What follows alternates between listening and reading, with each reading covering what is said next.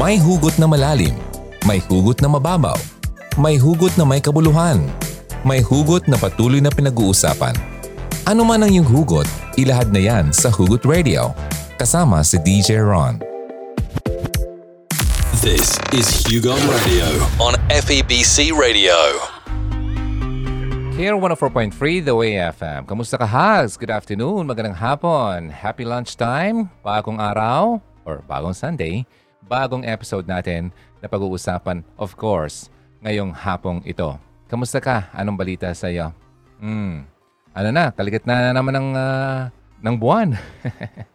Anong ginagawa mo? Sana okay ka lang. At uh, kung wala kang ginagawa, or kumakain ka lang, sige lang, makinig ka lang at dito lang ako sasamahan kita ng, uh, at bibigyan ko kayo ng uh, panibagong uh, ulam. Ulam ba? words of wisdom. Okay, words of ulam. ah, sige. Mamaya-maya ng konti para naman mas maganda yung ating pagkain. Ano? At uh, gusto lang kitang kamustahin. At syempre, pasayahin na rin at i-entertain ngayong uh, hapong ito. Alam ko namang uh, marami kang ginagawa pero maraming salamat at nagbigay ka pa rin sa akin ng panahon upang makinig dito sa Hugot Radio, dito sa Care 104.3 The Way FM. First timer dito or first timer mo ba dito? Sige lang. Ito po si Ronaldo ng Hugot Radio. Matatagpuan ng Hugot Radio sa online, sa YouTube. And you can also find us sa Facebook and Instagram. Ayun. Alam mo ba, Hugs? Nakakatuwang uh, pag-usapan natin to kasi yung nakaraan, mukha yata yung mga topic natin ay puro tungkol sa mga trending topics, no? Pero may mga nakuha naman tayong mga lessons doon. But this time, mas magandang uh, bumalik tayo sa ating tema. Alam mo ba, malalaman mong kailangan tumigil na sa pagtawid or pag-drive kapag nakita ka ng red light, di ba? Or stop sign. Pero paano pa malalaman kung dapat ka nang huminto kapag love na ang pag-uusapan? Wow! So Hanks, welcome back dito sa Hugot Radio and welcome sa pagbabalik ng ating series na Prangkahan 101. Paano ba maging the one? Uy, na-miss niya to. Alam mo kasi nitong uh, mga nakarang araw, may nakita akong post sa Facebook. Thread siya ng mga tweets galing sa isang student from UP or uh, UP University of the Philippines. So ito na nga, ito yung kwento si boy ay my girlfriend. Okay? Every time na may celebration ng Mother's Day, itong si girl, every time na may celebration ng Mother's Day, ah, sasabihin ni girl kay boy na i-greet siya. So parang nagpapahiwatig siya na mother na rin siya. Pero ang ending, nako prank lang pala. Until one day, ganun ulit ang ginawa ni girl. This time, totoo na pala siyang buntis. Hmm. Pero ang plot ng twist, hindi si Boy ang ama. Ang sakit, di ba? Pero paano nga ba umabot sa point na yon? Ay, magandang pag-usapan natin to. Okay, sige. Si girl at si boy ay childhood friends. Okay, turned lovers. Grabe. Niligawan ni Boy si girl nung high school. Sinagot naman ni girl. And naging steady sila hanggang college. At hindi nga lang basta college ha, pareho pa silang nakapasok sa University of the Philippines. So yun na nga, parang perfect na ang lahat. Noong mga oras na yon, they were both chasing their dreams habang sinusuportahan ang isa't isa. Hanggang sa isang araw, nagsimulang maging cold si ate girl. Parang kasing lamig ng Baguio City. Hi nga pala sa aking tita sa Baguio City. Lagi niyang niresked ang dates nila. Itong girl. Ang lagi niyang excuse kay boy tuwing hindi siya napagbibigyan, eh busy daw siya. So itong si Boy, dahil mahal niya, hinayaan na lang niya. Inisip niya na dahil nga syempre college, normal lang siguro na maging busy ang babae. or kung sino man na nag-aaral sa college. So dito na tayo ngayon sa medyo exciting na part ng kwento. Excited ka na ba? May fair sa UP. Okay? May mga bandang tutugtog. Ha? Yung banda sutil, banda ni mama niya. okay. So this was a chance para mag-enjoy ang mga taga-UP. Chance rin nila ito, sana, na makipag-date itong si girl at si boy. Pero nag-bail si girl sa last minute. Kasi, alam mo ba kung anong dahilan? Busy daw kasi siya. So ito na nga. So dahil nandun naman si boy, nagstay na lang siya. Heto ngayon ang pasabog. Boom! Sound effect. Boom! Dumating bigla si girl. Aba, pero pagdating niya, hindi siya nag-iisa. May kasama siyang ibang lalaki. Ha? Siguro may pagkamartir talaga itong si lalaki, itong si boy. Kaya wala siyang sinabi about sa nakita niya. Hanggang sa isang araw, si girl na mismo ang nag-confess na nag-cheat pala siya. Ay. Yun lang. So dahil nga si Boy ay mapagmahal, pinatawad ni Boy si girl. Mahal niya eh. Saka sabi nga ng iba, Love is sweeter the second time around. Kalokohan yan. bigla akong, bigla akong napa, napa-feedback ah. okay, ulitin natin.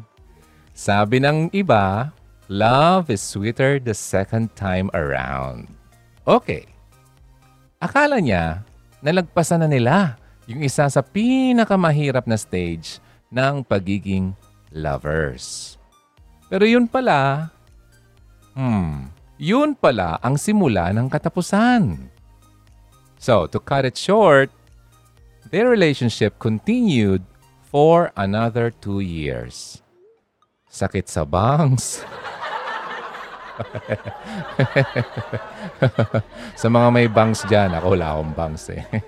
Naubos na. okay. Ngayon, eto na. Two years ah, nag-continue pa kanila, ang kanilang relationship. Pero bumalik ulit si girl sa pagiging cold na parang Baguio City. Mahilig yata itong pumunta ng Baguio si ate girl.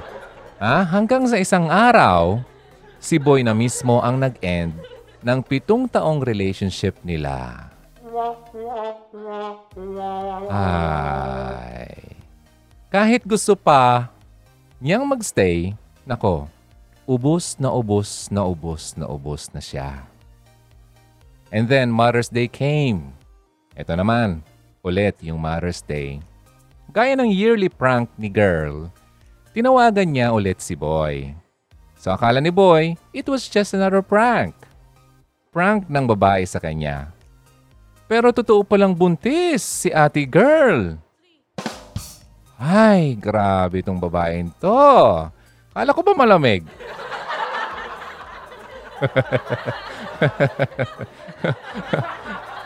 huh? Okay. So tinawagan niya si Boy. Okay?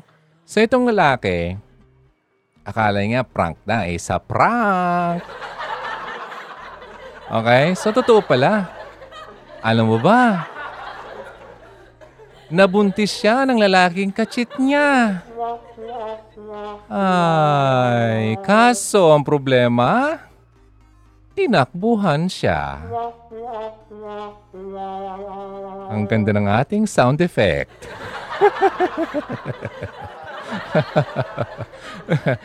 okay. So dahil doon, naging friends ulit itong boy at si girl ay pambihirang lalaki ka.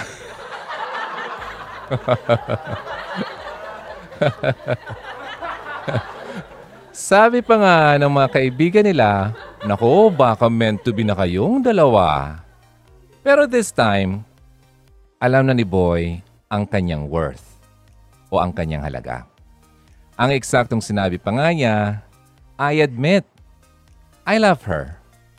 And I guess, I will always will. But I have also learned how to love myself. And I have to thank her for that. Aba, nagising.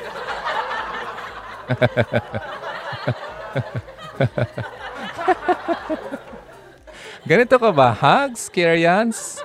Ganyang klase ka ba talagang magmahal? Aba, talaga naman. Ay, nako. Ganyan ba ako dati? Mukha yatang oo ah. Ay, dumating ako sa punto. Alam mo ba? Ito share lang. Chika minute. Dumating ako sa punto na akala ko siya ay buntis ng kanyang ex-boyfriend na ex na current ex XY. Pambira kasi. Di maintindihan, ex ba o Y? Kaya napapaway na lang ako lagi. Why, why, why? Bakit? So akala ko buntis siya. And uh, tinanggap ko. Sabi ko, okay lang kahit hindi ako ang ama.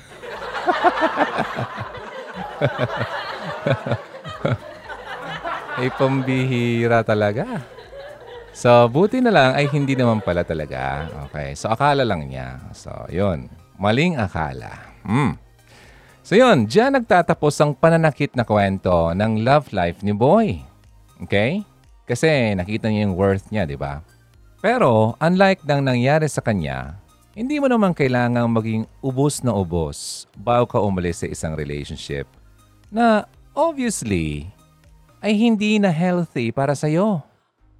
Parang katulad ng nangyayari sa akin na akala ko nakakabuti ay hindi naman pala. Hindi na talaga healthy. Kaya nga, sobrang payat ko na nun eh.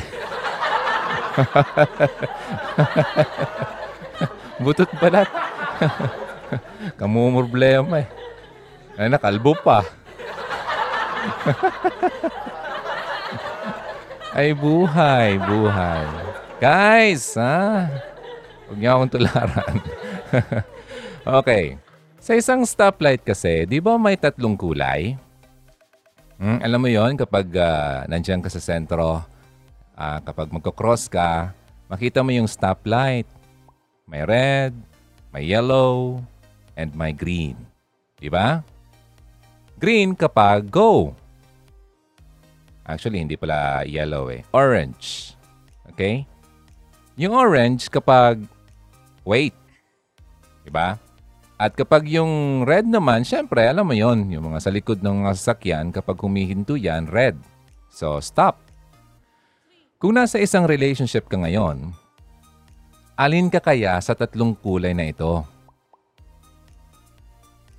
Aba nag-isip?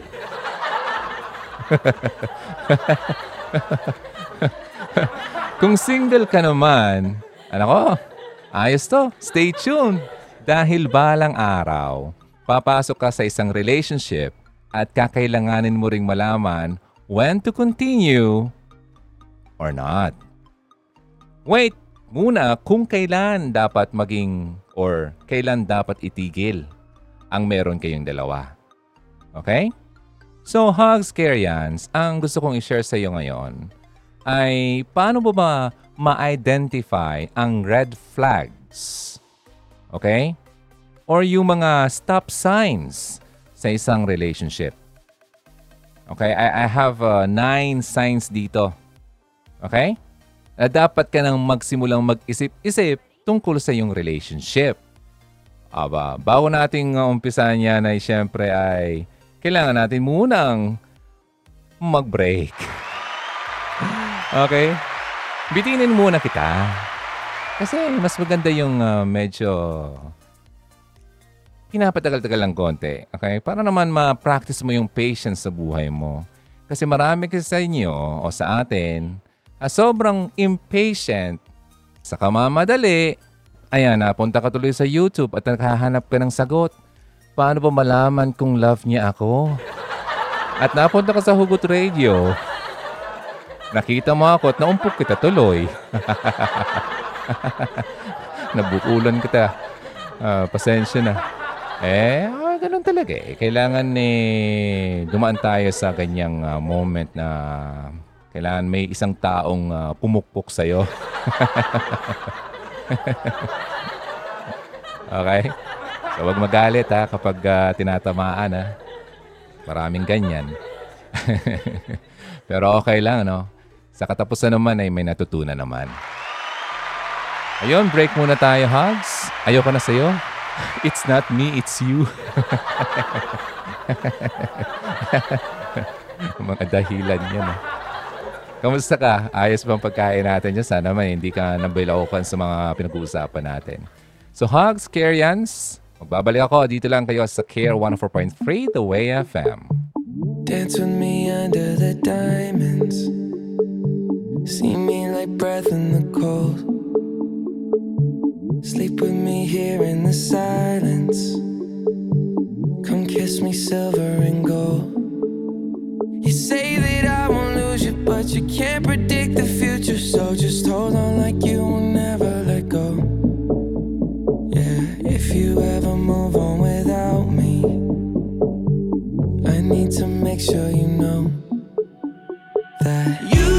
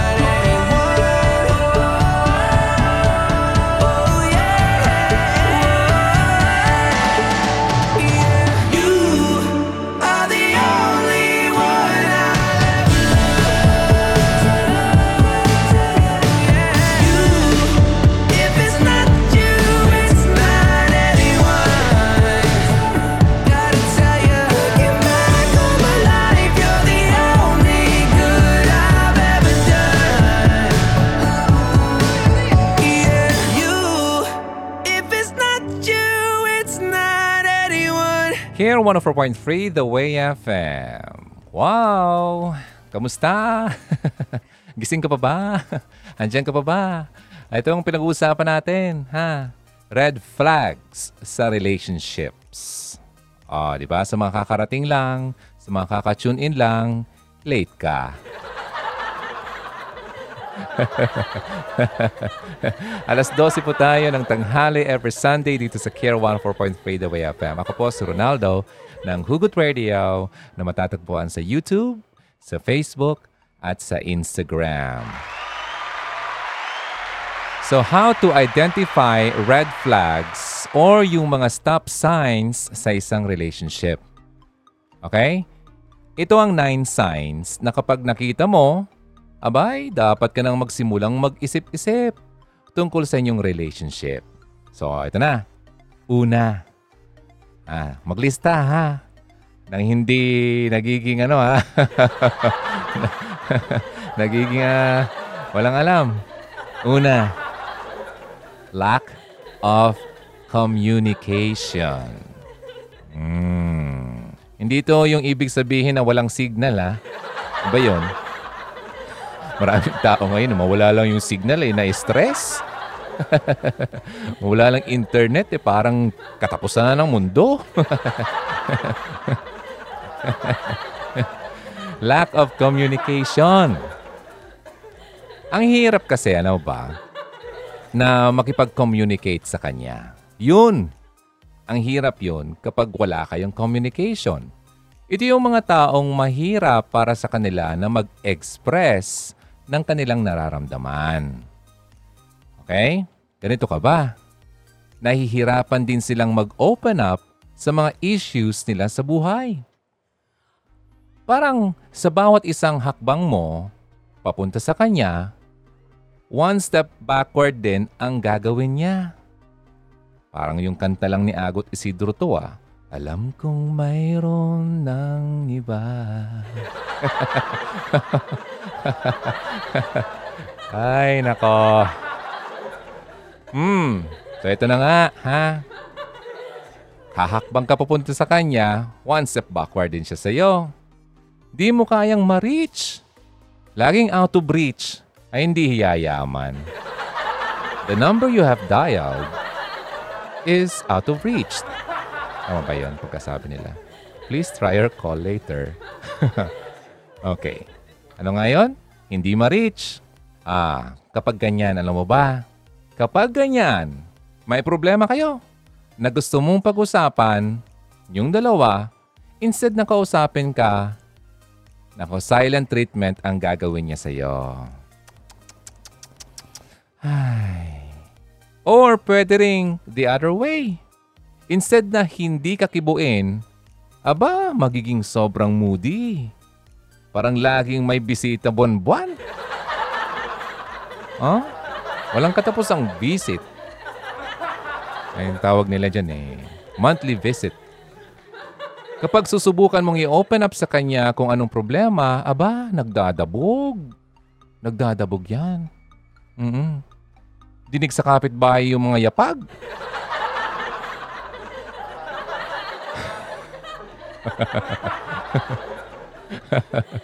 Automatic na magiinit bigla ang ulo. Ay, ito na kasi. Isang salita pa lang na galing sa bibig mo, sampu na kagad ang katumbas niya. Ala eh. Ganyan ba ang kasama mo? Hindi ka makalusot-lusot eh. Ano? Ilag siya lagi sa ganyang mga usapan. Lalo na kapag ang issue ay tungkol sa kanya. Ah, ganun naman pala kasi. Eh, meron naman kasi di bang kasabihan, communication is the key. Iba rin yung lagi mo narinig dyan sa social media ah, kapag may nagbebenta tapos sasabihin PM is the key. Hindi sinasabi yung amount kung magkano yung binibenta niya. Doon kayo mag-aaway sa chat room. Magtatawaran. Ay, nako. So communication is the key, ha? Kung may maling nagawa si partner, abay pag-usapan. Kung may personal problems behind ng behavior na pinapakita, mag-open up. Kung walang communication, alam mo, ang ending kasi niyan, laging misunderstanding. Remember na better communication between you and your partner leads to more trust in each other. Okay? Kaya importante ang komunikasyon. At kapag may trust, may security. Pag may security, walang magnanakaw.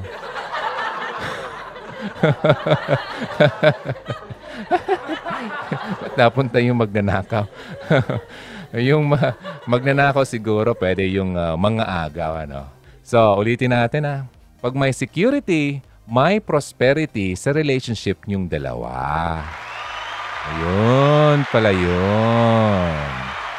Oh, importante ang communication between you and your partner para mag-lead ito sa mas malaki o mas maraming pagtitiwala sa bawat isa. Okay? Hugs, Karyans, may natutunan ba sa una? Sana naman ano? Kasi sayang yung laway ko dito. Makinig ha. Para naman hindi tayo iiyak-iyak in the end. Maraming ganyan. Ha? So, sige. Eh, yung una yan ha. Eto yung pangalawa. Ready na. Ang pangalawa ay irresponsable, immature, and unpredictable. Hmm. Hindi mo mahulaan ano? Sabi nga ng mga matatanda, kung gusto mong malaman if responsible ang isang tao, tignan mo ang mga kuko niya. Hmm? Malinis ba yan? Maigsi? O marumi? At halatang hindi pinuputulan? Kasi kung yung basic task nga ng pagputol ng kuko ay hindi niya magawa-gawa, abay paano pa kaya yung malalaki? Ha? Yung boyfriend mo ba? Eh, hindi marunong mag... Ano ba sa Bicol niyan? Manginguko. Regaluhan mo kaya ng ano? Nail cutter. Ha? Dumi-dumi ng kuko eh. Oh. So yun ah. Basic task yan ah. Ng bawat isa sa atin yung maging malinis. Tapos siya, hmm, never mind.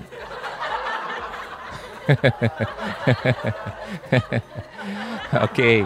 So pero, hindi naman porke laging maiksi ang kuko. Tandaan ha, responsable na. Okay? Meron dyan ang linis-linis eh, irresponsible.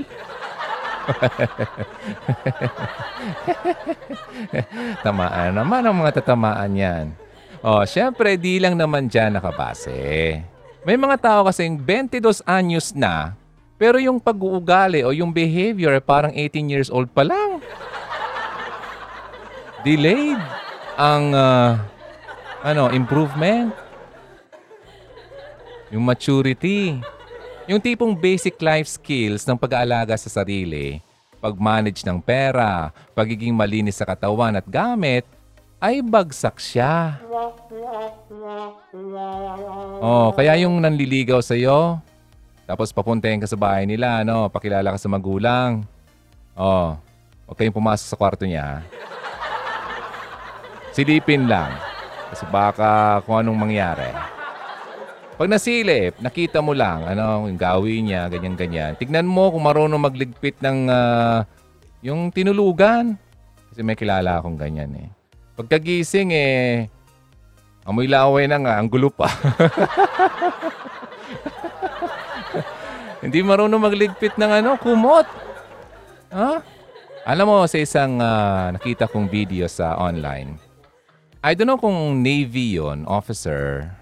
Sabi niya, sa kanila daw, ang pinakaunang ah, ginagawa pagkagising na pagkagising ay ang magligpit ng kanilang tinulugan. Okay? Kasi doon mo palang masasabi na na-achieve mo na ang isang dapat mong gawin sa araw na yan. Pero kung hindi mo na umpisahan ang araw ng pagliligpit ng iyong tinulugan, ah, bagsak ka na kagad. Ha? Yun pa nga lang eh, simple na yun, di mo nagawa.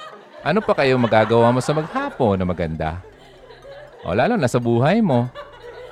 O, mga babae ha, nakikinig ka. Obserbahan. Abay, kahit naman babae, may mga dusta. Lalaki, nakikinig ka. O, pasensya na sa word, but it's a word, no? Dusta means hindi maayos. May mga babae din na marurumi, hindi marunong magligpit. Eh, kababaeng tao eh. Pag nakita ka ng mga lola-lola natin, ay, naku, ma, may, naku, makukurot ka. Oh. May kilala akong ganyan, ang gulo-gulo. Babae yun, ha? Ang bira. Baliktad, yung lalaki yung malinis. Oh. Paano yan? May kilala nga ako eh. ito chismis na naman to. Joke lang. Hindi naman chismis. Kung baka nangyari ko sa akin. Ano? So, kinukwento ko lang sa'yo. Para naman may idea ka. Nagkaroon ako ng katrabaho. Babae ito. Ano? Siyempre, yung ah, ah, workplace namin, fully air-conditioned yon. Ano? Pero siya, pumapasok everyday, hindi naliligo. so, anong mangyayari? Ah, kita mo talagang medyo madumi, no? Parang wala siyang wala siyang ano ah, gusto sa pagiging ah, malinis at pagiging mabango. Kaya parang ah, kinausap yata yun ng ah, management ah, sa tamang gawi naman. Pero ganun pa rin. no effect. parang takot sa tubig. Ah, parang pinaglihi yata sa ano eh. so anyway, di ko maintindihan kung bakit ganun siya. So, yun.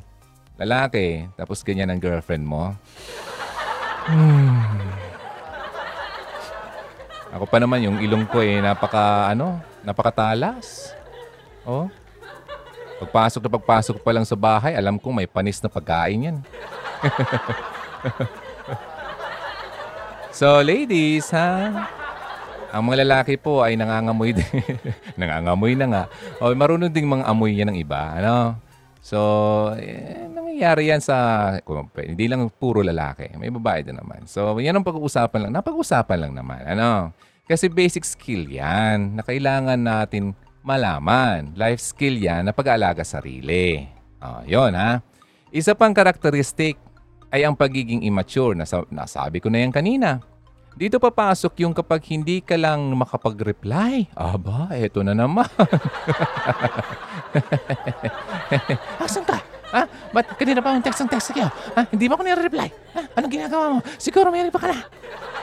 Ay, nako. Nakakalbong ganyang gali. Hmm? Immaturity, ha? Hindi ka lang makareply agad-agad, iisipin niyang may iba ka na. Hindi mo lang mabilhan ng bouquet of roses or madala sa sinehan. Abay, nagtatampo na. Paano na lang kaya kapag nag-level up ng iyong responsibilities? Ang responsibilidad yung dalawa at pareho kayong busy na sa trabaho to the point na halos wala na kayong oras sa isa't isa. What if may pamilya ka ring sinusuportahan at may future na pinag-iipunan? Kaya di mo mabili yung gusto niya. E di anong mangyayari dyan? Hiwalayan ang ending nyo. Oh, so remember ha, you are dating to marry. Yang dinidate mo ngayon, ang goal ng relationship mo o nyo ay hanggang sa altar. Pero kung yung pakakasalan mo ay napaka-irresponsable, immature at moody, hindi naliligo,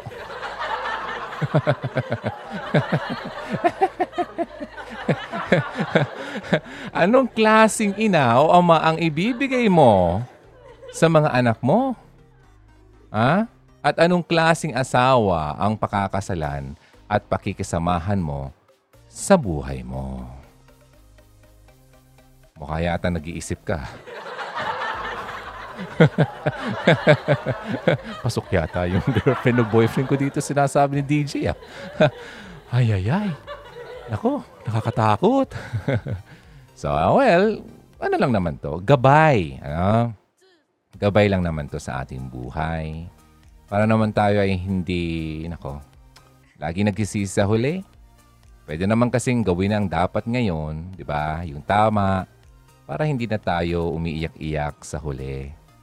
So yun ha, nakadalawa na tayo. Sana naman ay ah, may natutunan ka. Oh, sana naman i-apply sa buhay. Okay, hugs, Kyrians. First two. Etong pangatlo ng ah, mabuhay naman tayo. Okay, wait. Alam mo kasi, itong pangatlong to eh, pinagdaanan ko to. Walang sense of trust sa relationship nyo. Oy, kung ikaw ha, halos i-share mo na lahat. Lahat-lahat. Siya naman, ayaw niyang yung tinatanong mo siya ng whereabouts niya at kung sino-sino mga kasama niya. Lagi niyang ginigiit na dapat may sense of privacy. Well, tama naman. Ano? Tama naman. Pero anong use? Anong silbi ng pagiging mag-boyfriend-girlfriend nyo kung wala namang sharing na nangyayari sa inyong dalawa? Nasa isang relationship nga kayo pero parang wala rin. Kasi ang dami niyong hindi sinasabi. Ang dami mong hindi alam tungkol sa kanya. Lagi niyang sinasabi na wala siyang ginagawang iba pero mismong actions naman niya ang nagsasabing may mali. Para naman balance eh. May ibang partners din ah. Kasi na sobra-sobra naman kung makahigpit. Akala mo aso kang tinatalian eh. Uy, shh, shh. Oh, oh, huwag magalaw. Mm. Dito lang, dito lang. Uy, shh, shh. Di ba? Ganyan ba yung kasintahan mo? Ha? Na halos minu-minuto, hinihiram ang phone mo. Ay, eto na to.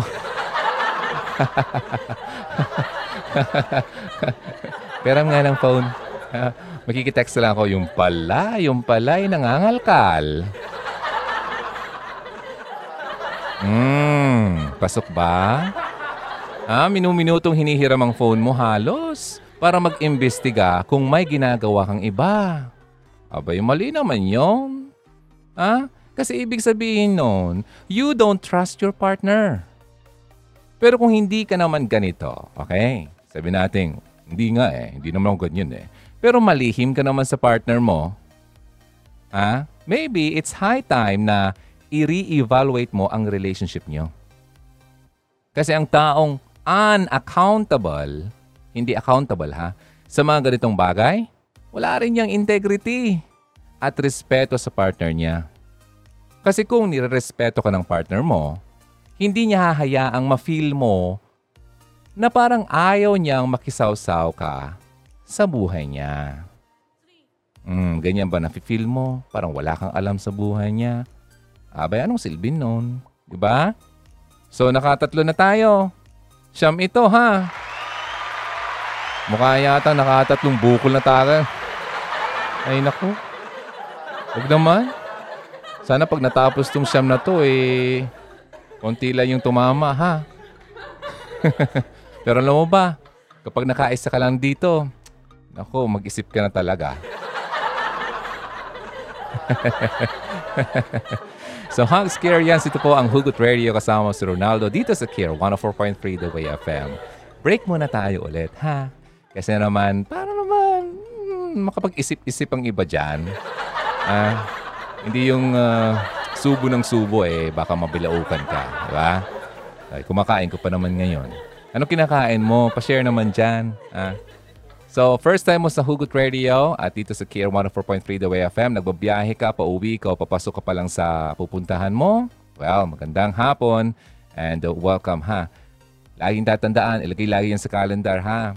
Every Sunday, 12 noon hanggang 1 o'clock, dito lang yan sa 104.3 The Way FM. Magbabalik tayo dito sa Care. Kasama si Ronaldo. Dito lang ha. Walang aalis. Huwag kayong aalis. Ah, balik agad ang batibot. Naalala ko yung bata pa ako, yung laging inaabangan ko eh. So Hags ha, dito lang kayo. Be back for more.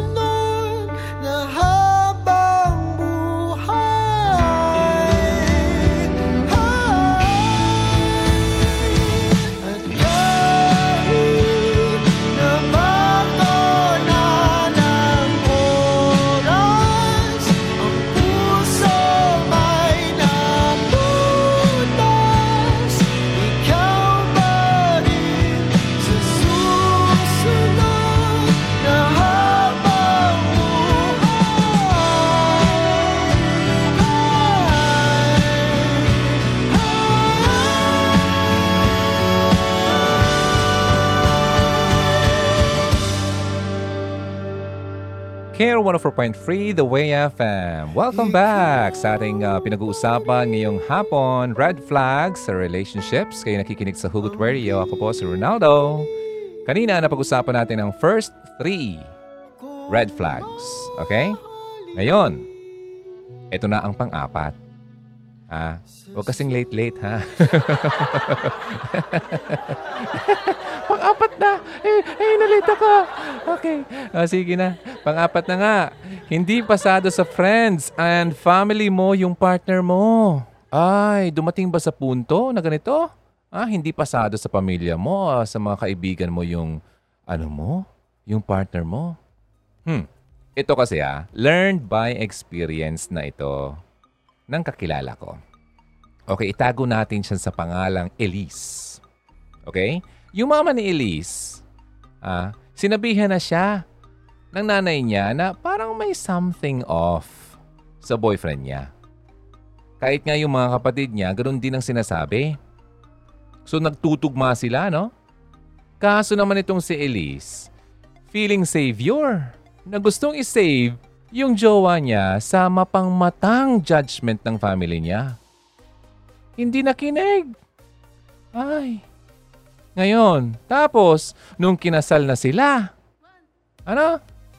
Doon lumabas yung totoong kulay ng partner niya.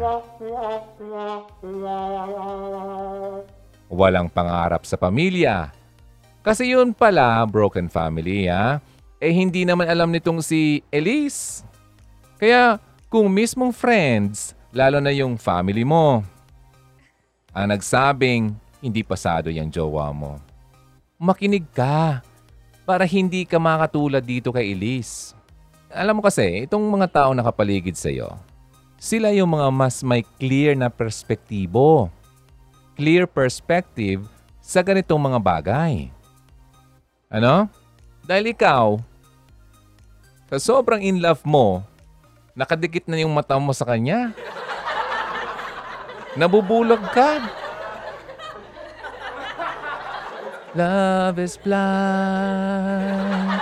I'll find my way with you. At hindi nakikita agad ang mga flaws ng partner. Dahil nga, puro puso ang pinapairal mo. Ay, hindi nakikinig. Makinig ha. Oh, ito ha. Pangapat na tayo. Makinig sa mga yung mga may care sa iyo. Ano mo naman kasi, care kami. Care. 104.3. Nagmamalasakit sa iyo. Di ba? Panglima. Ito na tayo ha. Kasi marami-rami ito eh. Patapos ang oras natin. Panglima. Controlling behavior. Nako. Manipulative. Nako, ginagawa kang sasakyan. Minamanipulate ka. Liko ka sa kawan. Liko ka sa kaliwa. Diretso. Ay, nako. Ayaw niyang sumama ka sa mga friends mo. Nagsiselos kapag lumalabas ka na hindi siya kasama. Hmm? Kahit na puro naman babae yung kasama mo at kabanding mo. Lagi niyang nafe-feel yung need na kontrolado niya yung kung saan ka pupunta at kung sino ang dapat mong kasama. Dahil nga daw jowa mo siya, ang gusto niya may control siya sa buhay mo. Ang pinakamadaling way para malaman kung ganito ang partner mo ay kapag sinabi na niya yung linyang ito. Eto na. Eto na. So, sinong pipiliin mo? Ako ba o yung kaibigan mo? Ala ka dyan. Kapag narinig mo na yan, nako, nako, nako, mag-isip-isip ka na, iha. Iho. Ah, hindi lang to para sa mga babae, pati rin sa mga ihos. Hmm, pinapapili ka na. Kontrolado ka na. Oh, red flag yan, ha? Ah, si isabit mo na sa kanya yung red flag na yan. Hmm?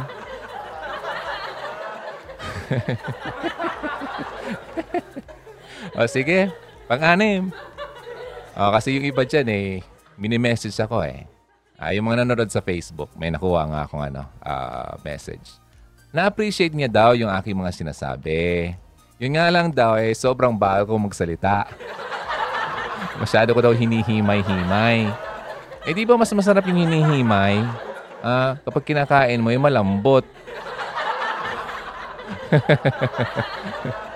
Ngayon ba kasi, eh, grabe talagang kamamadali eh. Oh? Kaya yun, oh. Sige na nga. Panglima yun, ha? Pang-anim na tayo.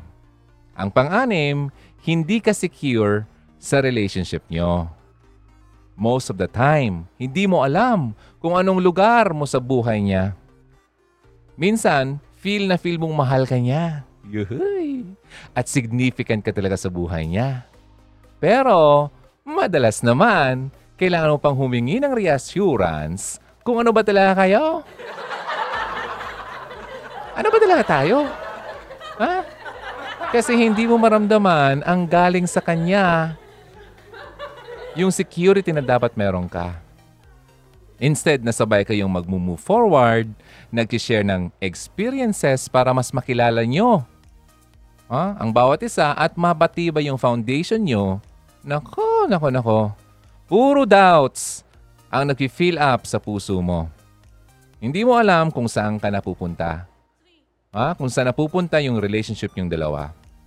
Parang hanggang label na lang, ay, boyfriend ko yan. ay, girlfriend ko. hanggang dun lang. Pero hindi naman nag-reflect sa actions na pinapakita niya sa'yo.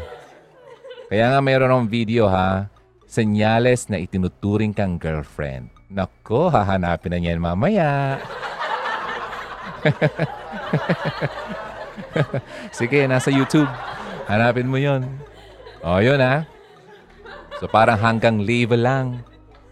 Kasi alam mo ba, kung talagang mahal ka ng isang tao, hindi mo kailangan constantly humingi ng assurance. Dahil mismong siya, yung actions niya ang maglilinaw ng place mo sa buhay niya. Ah. Ganun pala yon DJ. Hindi alam. Oh, pang-anim ha. Oh, ano ba? May tumatama ba? Namumuro ka na ba? Abi, bingo na yan. Sa susunod eh, isang numero na lang. Panalo ka na. bingo, bingo. Sa mga nagbibingo ngayon, ako. Tumama ka ba? Yun, ano ba? Sana tayo? Pang? Pang pito. Nako, pang pito. Masakit to. Patok. Ah, sabi nga sa Bicol, oh, patok. Yeah. May madilim siyang past. Nako, may madilim na past. Ano kaya to? Probably may mga illegal activities siyang ginagawa sa history ng buhay niya o kaya naman addictive behaviors na magpahanggang ngayon ay nakita mo pa rin sa kanya. Kahit na magjowa na kayo. Kapag may nafe-feel ka na parang weird tungkol sa kanya at uncomfortable ka talaga, huwag mo niyang baliwalain. Baka signs na yan na may mali talaga sa partner mo. Pero if may wrongdoings siya, may mga nagawa siyang kasalanan in the past, di ba? At nag-decide siyang magbago at magpakatino at nakita mo naman talaga sa kanya ngayon, ibang usapan na yan. Ano?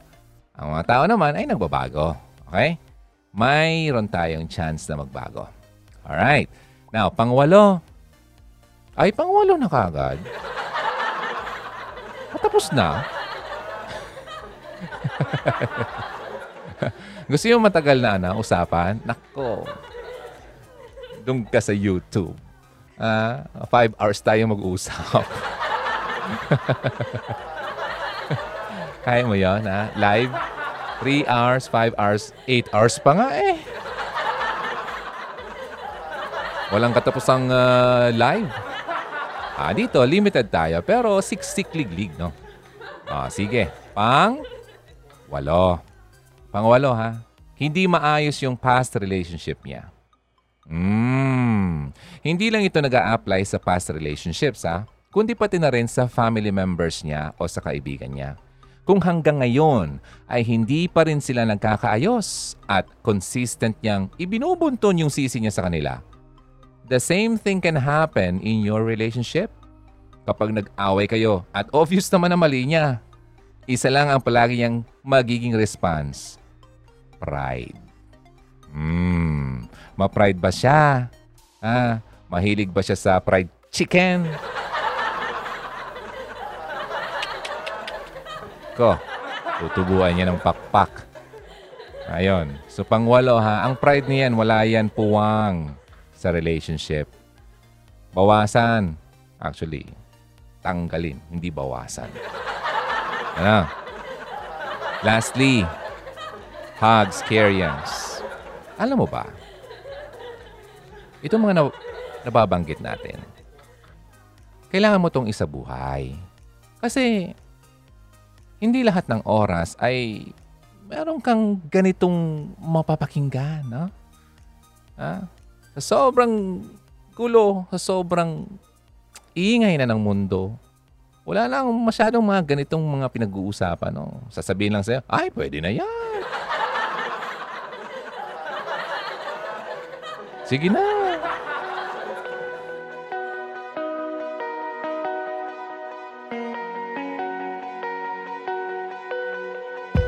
Kaya hugs, makinig. Okay? So, yan ang uh, nine red flags na dapat mong tandaan. To know whether you should stay or baka time na talaga na i-re-evaluate mo ang relationship niyong dalawa. Sabi nga ng mga dumaan na sa toxic or abusive na relationship, he told me who he was at the very beginning, but I did not listen. Hindi ako nakinig. Kaya kung ayaw mong ma-experience ang red flags, ito ang dapat na hanapin mo sa magiging kapartner mo. And syempre, ikaw din, as well. Dapat mayroon ka nito. Ito ang tatawagan nating 13-4-8 checklist. Ang laman ng checklist na ito ay mahanap mo sa 1 Corinthians 13 verses 4 to 8. Sa mga hindi pa nakakaalam, sabi rito, love is patient. Love is kind. It does not envy. It does not boast. It is not proud. It does not dishonor others. It is not self seeking.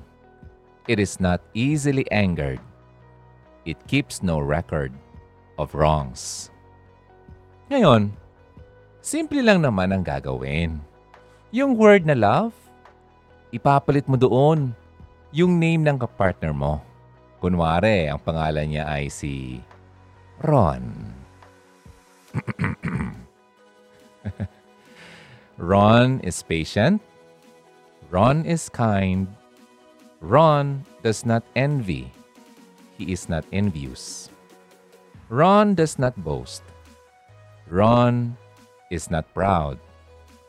Kung habang binabasa mo, ay nagma-make sense yung characteristics dito sa kung ano si Ron, then that is a good sign. Pero kung habang binabasa mo, mas na-realize mo na, hmm, ang layo niya ha, sa kung anong sinasabi rito, then that is also a sign. Pero may malaking pero. Pero, remember, na lahat tayo ay continuously na nag-grow at nagmamature. Okay? Kung sa umpisa hindi bagay yung patient, kind, kapag tinatabi sa pangalan ni Ron o sa kapartner mo, huwag agad i-judge yung tao. Mag-decide ka if lumipas na ng mga buwan pero hindi mo talaga nakikita yung eagerness niya na magbago for the better. So, paano nga ba malalaman if yung love niya is the right love? Let us remember na si Jesus, hindi lang siya example. He is love himself. At kapag sinubukan mong palitan yung word na love gamit ng pangalan niya, it would still make perfect sense. Dahil He lived a perfect life. At siya ang nagpakita ng pinakamataas na form ng pagmamahal nang napako siya sa krus para pagbayaran yung kasalanan mo at kasalanan ko na dapat sana tayo ang nagdusa. Jesus is love. Jesus is kind. Jesus does not envy. Jesus is not proud. Kaya ang the best way para malaman kung tama ba ang pipiliin mong partner ay kung sa bawat araw, he strives to be closer and closer sa image at likeness ni Jesus. Dahil wala nang hihigit pang pagmamahal ng gaya sa Kanya. Nabanggit ko nga dati, dapat yung relationship nyo ay isang love triangle. Kung saan si Jesus ang nasa tuktok at sa paglalapit yung dalawa ay mas lalo kayong nagiging nearer sa Kanya. Yes, along the way, magkakagawa o makakagawa talaga ang kapartner mo ng pagkakamali. Dahil hindi naman talaga siya perfect. Hindi tayo perfect, unlike Jesus. Pero sa tuwing makakagawa siya ng pagkakamali, he would strive to learn from his mistakes or her mistakes dahil gugustuhin niyang ipadama sa iyo yung love na Christ-like sa iyo. He or she would love because Christ loved him or her first. At kung ang love niya ay rooted sa pagmamahal niya na pinadama sa kanya ni Lord, you can be confident na ang love na yan, although hindi perfect dahil tao lang din siya na katulad mo, ay tama at magtatagal. Because what other foundation can be stronger than God's love, di ba?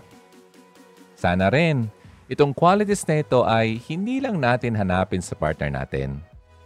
Dapat, i-examine rin natin kung tayo rin ba pasok sa qualifications na ito.